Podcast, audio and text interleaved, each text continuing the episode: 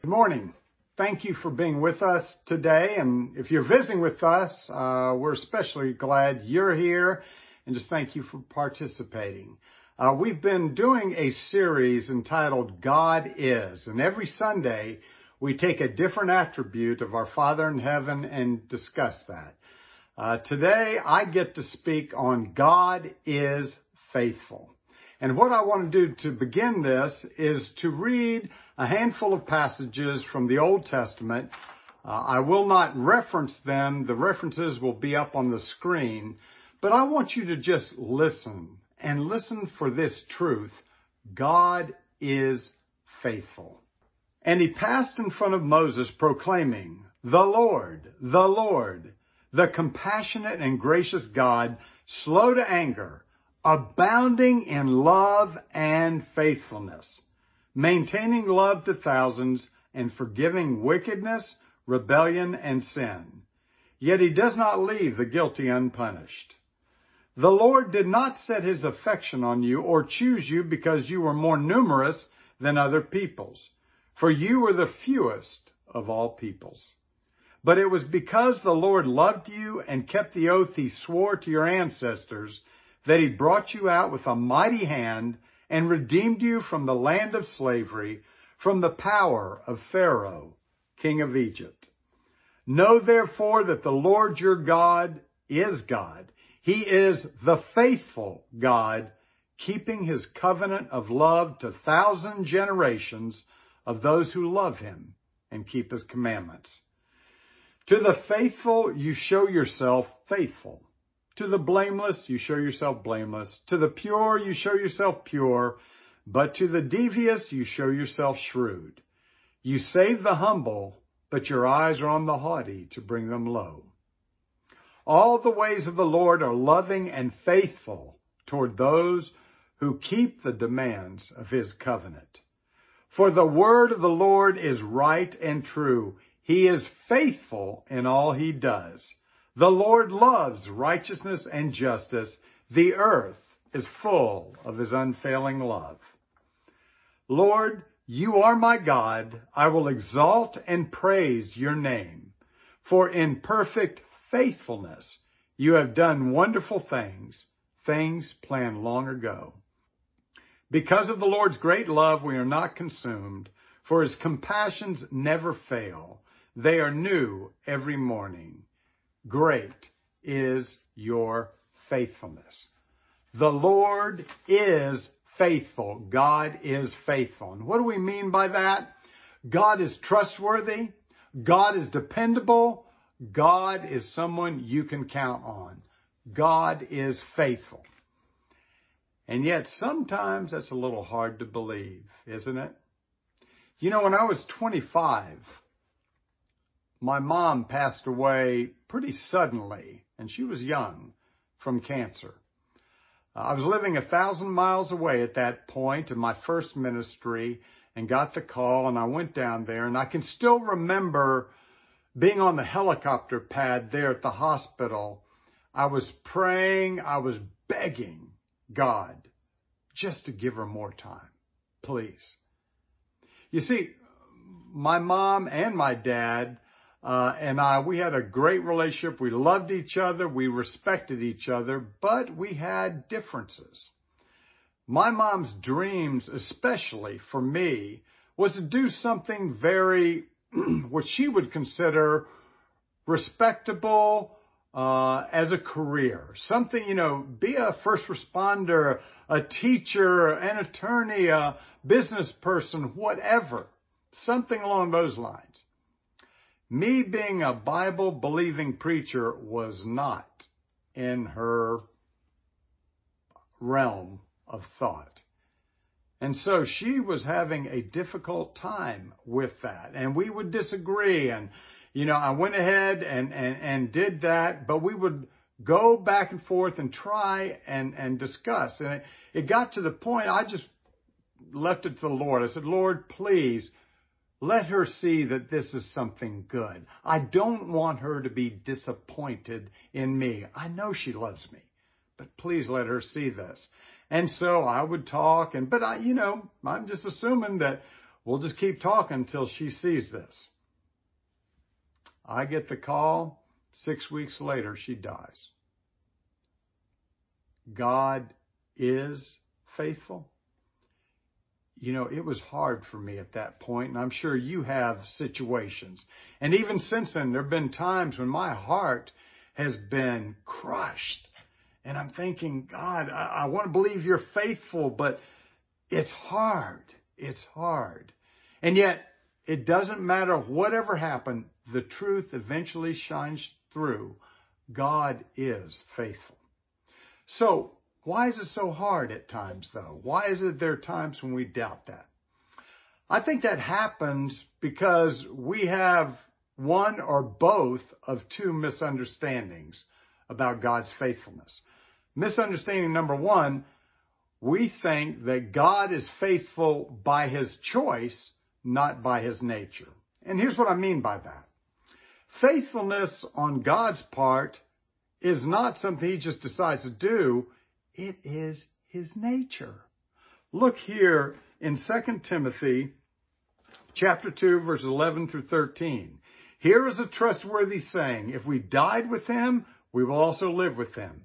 If we endure, we will also reign with him. If we disown him, he will disown us. If we are faithless, he remains faithful, for he cannot disown himself. God is faithful because that's his nature, not his choice or decision. It's who he is. You see, if it was his choice, then some days he may decide, I'm not going to be faithful. I'm not in the mood. The sun's not out, you know, or the situation, that person shouldn't be, fa- I shouldn't be faithful toward them. Look at them. See, that's the way humankind acts.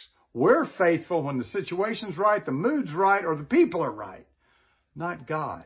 He doesn't choose. He is by nature faithful.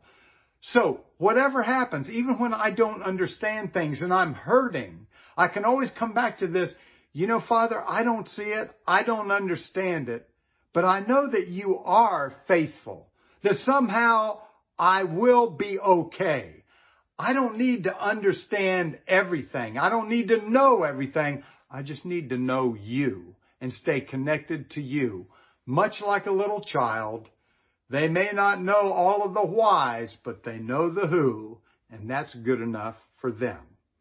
Second misunderstanding is we think that God's faithfulness is to our, is supposed to be to our agenda rather than to his purpose. Look at John chapter 3. Jesus is speaking to Nicodemus, a teacher of Israel, and in the middle of that discourse, look what Jesus says. Very famous passage, verse 16. For God so loved the world that he gave his one and only son, that whoever believes in him shall not perish, but have eternal life. For God did not send his Son into the world to condemn the world, but to save the world through him.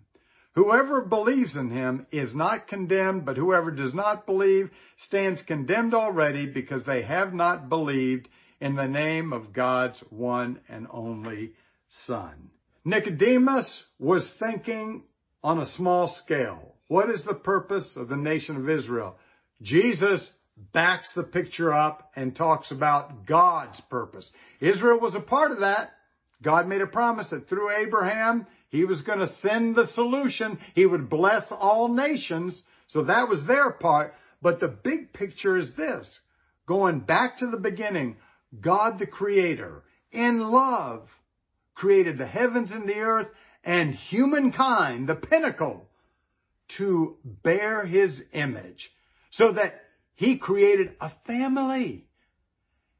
That is his desire to walk with men and women, connect with them, have this intimate communion with mankind. We know what happens. Genesis 3. Man thinks, hey, I can be God better than God can. Sin enters the world. Mankind suffers the result death, decay, crime, sin, all these things start to happen. Man is living less than he could. Men and women are less than what they were created to be. They're striving, but all of these things in their life are pulling them apart. God is faithful. He does not quit on us. Instead of just saying, condemn everything because he has to do that to sin, what he says is, yes, I will condemn sin. Yes, there will be a judgment against that.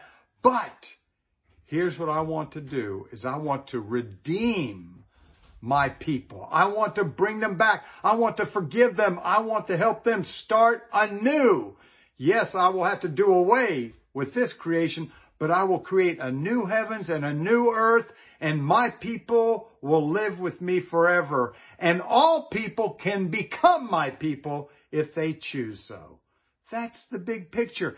That's the purpose of God. That's what everything is being worked out toward. And Jesus said, God so loved this world. He was so faithful to it that he sent his son to die so that sins could be forgiven and God can cleanse his people and they will live with him forever starting now. Eternal life starts now, and then in the new heavens and new earth coming, it will be made perfect. That is his plan. Our agenda can differ from that, right? Some, you know, I want this relationship, this job, this way has to happen. Uh, my life has to go exactly like this. The real question is, is that in line with the purpose of God? These things are good and they may be in line, but they may not. When it comes to God is faithful, He is faithful to His purpose, not to my agenda. My agenda can fluctuate. His purpose is firm. God so loved us, He wants to take us home. So, how does this faithfulness work out in our lives on a practical sense? Look at 1 Corinthians chapter 10. Let's look at a couple of passages here. Verse 13. No temptation has overtaken you except what is common to mankind. And God is faithful. He will not let you be tempted beyond what you can bear. But when you are tempted, He will also provide a way out so that you can endure it. Day to day, we get tempted. We get pulled away from God, the temptation. And sometimes we feel like it's more than I can bear, these desires, these thoughts, these, all of this. And yet God is faithful. He doesn't quit on us. He says, look, nothing's going to happen that's beyond your ability. I will give you a way out. I get so inspired by our brothers and sisters in the chemical recovery ministry, the purity ministry, strength and weakness ministry. We call these specialty ministries, but really they're example ministries the way all of us. Sin has created addictions in their lives. So what do they do? They get together, they open up, they study God's Word, they pray together, they help each other. Why? God has given them a way out. It's not too much for them to bear. That's the way it should be for all of us. God is faithful. He has provided that. Look at 1 John chapter 1, verse 8 and 9. If we claim to be without sin, we deceive ourselves and the truth is not in us.